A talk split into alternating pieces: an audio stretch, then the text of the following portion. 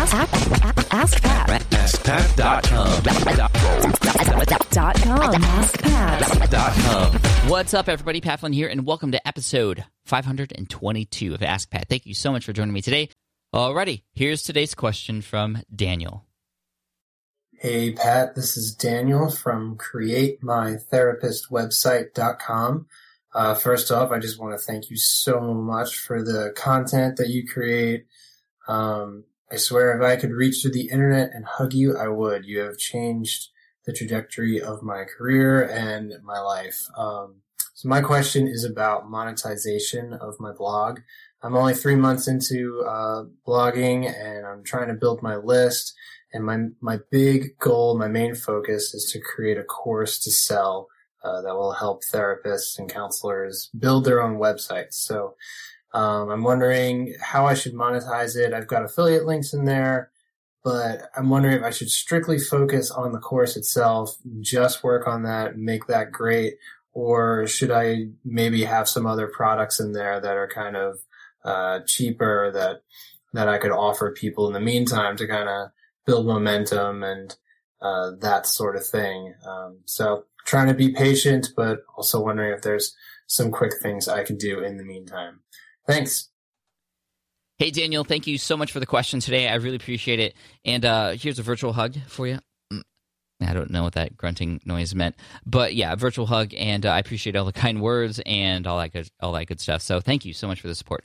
Uh, to help you out, monetization, great job that you're thinking about this. Even though you're only three months in, I think it's fantastic that you're doing it this early. Everybody, everybody, even when they're just starting, should think about monetization. Doesn't necessarily mean that you should monetize from day one because you have to build a relationship. You have to understand who your audience is and all that sort of stuff. But you should at least think about what you could potentially do to monetize so that you can have a business. A business is, is not anything really until unless you're you're you know earning money and you know making it a business because that's what a business is. So so this is great news.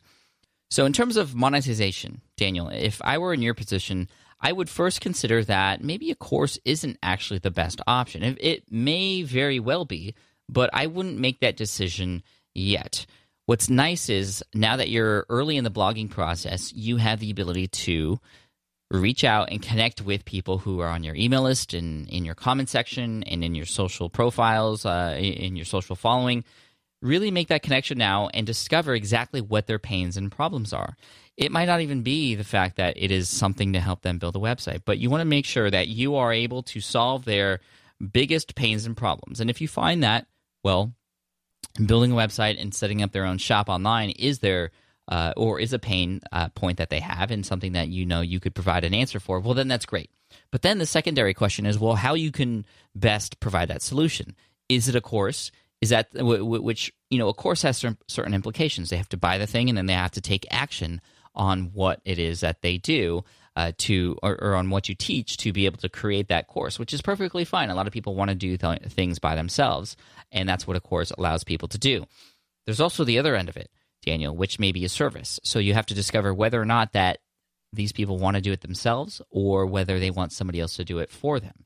Now, of course, a service isn't necessarily going to be passive, at least not immediately, but it just shows you that they want somebody to do this for them. But there is a solution to productize that particular service. So instead of a course where you're actually teaching people how to build websites for therapists, you can serve up and provide a website yourself that is already designed or that you designed for these people. But instead of working one on one with clients, which can often be a long, drawn out process, you could actually productize that service where people then buy a website from you and there's a certain expectation on what it will look like already and what will be provided with it and takes away a lot of the unknowns that are that are in the beginning. And uh, you could you know charge a lot more for that than a course and it's something you wouldn't charge as much for as sort of a customized white glove service.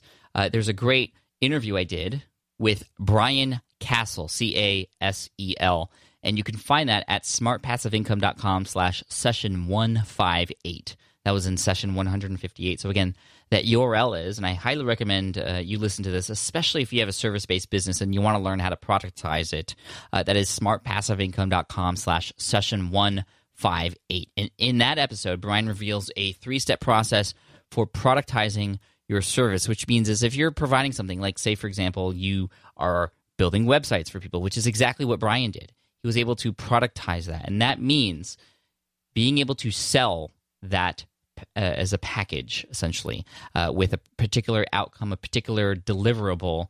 And the way that it is passive is that you are hiring other people to help create this for you, or creating tools to help uh, really make this. Uh, you know, to document the procedures and streamline the workflow so that you can hand it off to somebody else. So then you can just work with people and get you know work on the marketing and getting them to buy this quote service from you where in re- really it's just productized. And uh, it's um, man it's it's such a cool solution to scaling the service-based business. So you want to check that out. Again smartpassiveincome.com slash session 158 but rewinding a little bit i want to talk a little bit more about this this validation this idea of well you have to you have to talk to your audience. And again like i said because you're just starting out because your user base isn't as huge as other people's, it gives you a great opportunity to actually have a deeper connection with these people and to discover what their biggest pains and problems are. I, I, go through this whole process in my upcoming book called Will It Fly. Get more information about that at willitflybook.com. But but this research part and discovering what those major pains and problems are is a huge component, and then validating that. So what I would actually do uh, as you move forward, Daniel, whether you, no matter how you determine to best provide these solutions for your audience, you want to validate, which means before you even create that course or before you make this thing an actual product or service, you validate with a small segment of your audience. It's taking these big, large scale items, these courses, these products, these services, and turning them into small scale experiments with a controlled group of people such as a beta group or early bird adopters or, or what have you. And that allows you to see if there is a demand there and to see if people will actually pay for it. And yes, you are getting paid for these things up front, even before you make these things. And I know this sound, might sound outlandish to a lot of you, and I actually talk about this in the book, but this is something that's happening all the time now. Uh, Brian Harris, uh, Noah Kagan, these are people who I feature in Will It Fly who have product who have uh, validated their business ideas before creating them. And additionally we're used to doing this now through things like kickstarter. When you purchase something on kickstarter a lot of times that thing isn't even created yet but it's a way for people to say yes i want that thing and it's a way for that product owner who has that idea to make sure that that is worth continuing. And of course if they don't get the pledge money well then they know that something is up and they have to reassess and figure it out before they actually build it. This is as opposed to what most people traditionally do, which is they build something and they shout from the rooftops and they say, buy my thing, and then nobody buys it and they don't know why. Well, the validation process is an iterative process or a methodical process whereby you know what's happening at each stage and if something doesn't check out you don't move on to the next one. So at this stage you you know you're doing a great job because you're building that audience you're building those relationships you're discovering exactly what people need you're coming up with this hypothesis on what people want and then you validate it by having people pay to get access to these things and to work with you as you build them beforehand.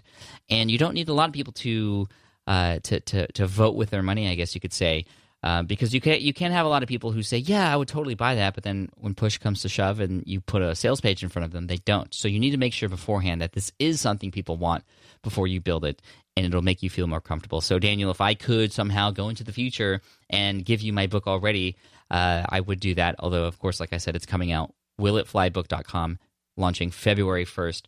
Uh, so that's how I would go, that's how I would go about it. So Daniel, hopefully that answers your question and gives you a lot of things to think about. And I continue uh, to wish you the best of luck moving forward. And I look forward to hearing from you in the future to see how you uh, roll with this. So let me know how it goes. I also want to send you an Ask Pat T-shirt for having your question featured here on the sh- on the show. Thank you so much, and for everybody out there who is asking questions, thank you. Just head on over to AskPat.com. You can ask right there on that page, and uh, yeah, again, one, once more, I want to mention willitflybook.com coming out February 1st. Super stoked about it. And uh, just like I teased a little bit in this episode to answer Daniel's question, it's all about validating your business idea and uh, also goes a lot into market research too to help you discover what the biggest pain points of your, your of your audience is uh, so you can determine exactly what to do moving forward and if it's going to check out or not.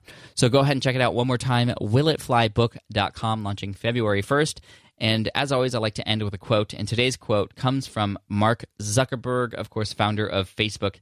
He says, If you just work on stuff that you like and you're passionate about, you don't have a master plan with how things will play out.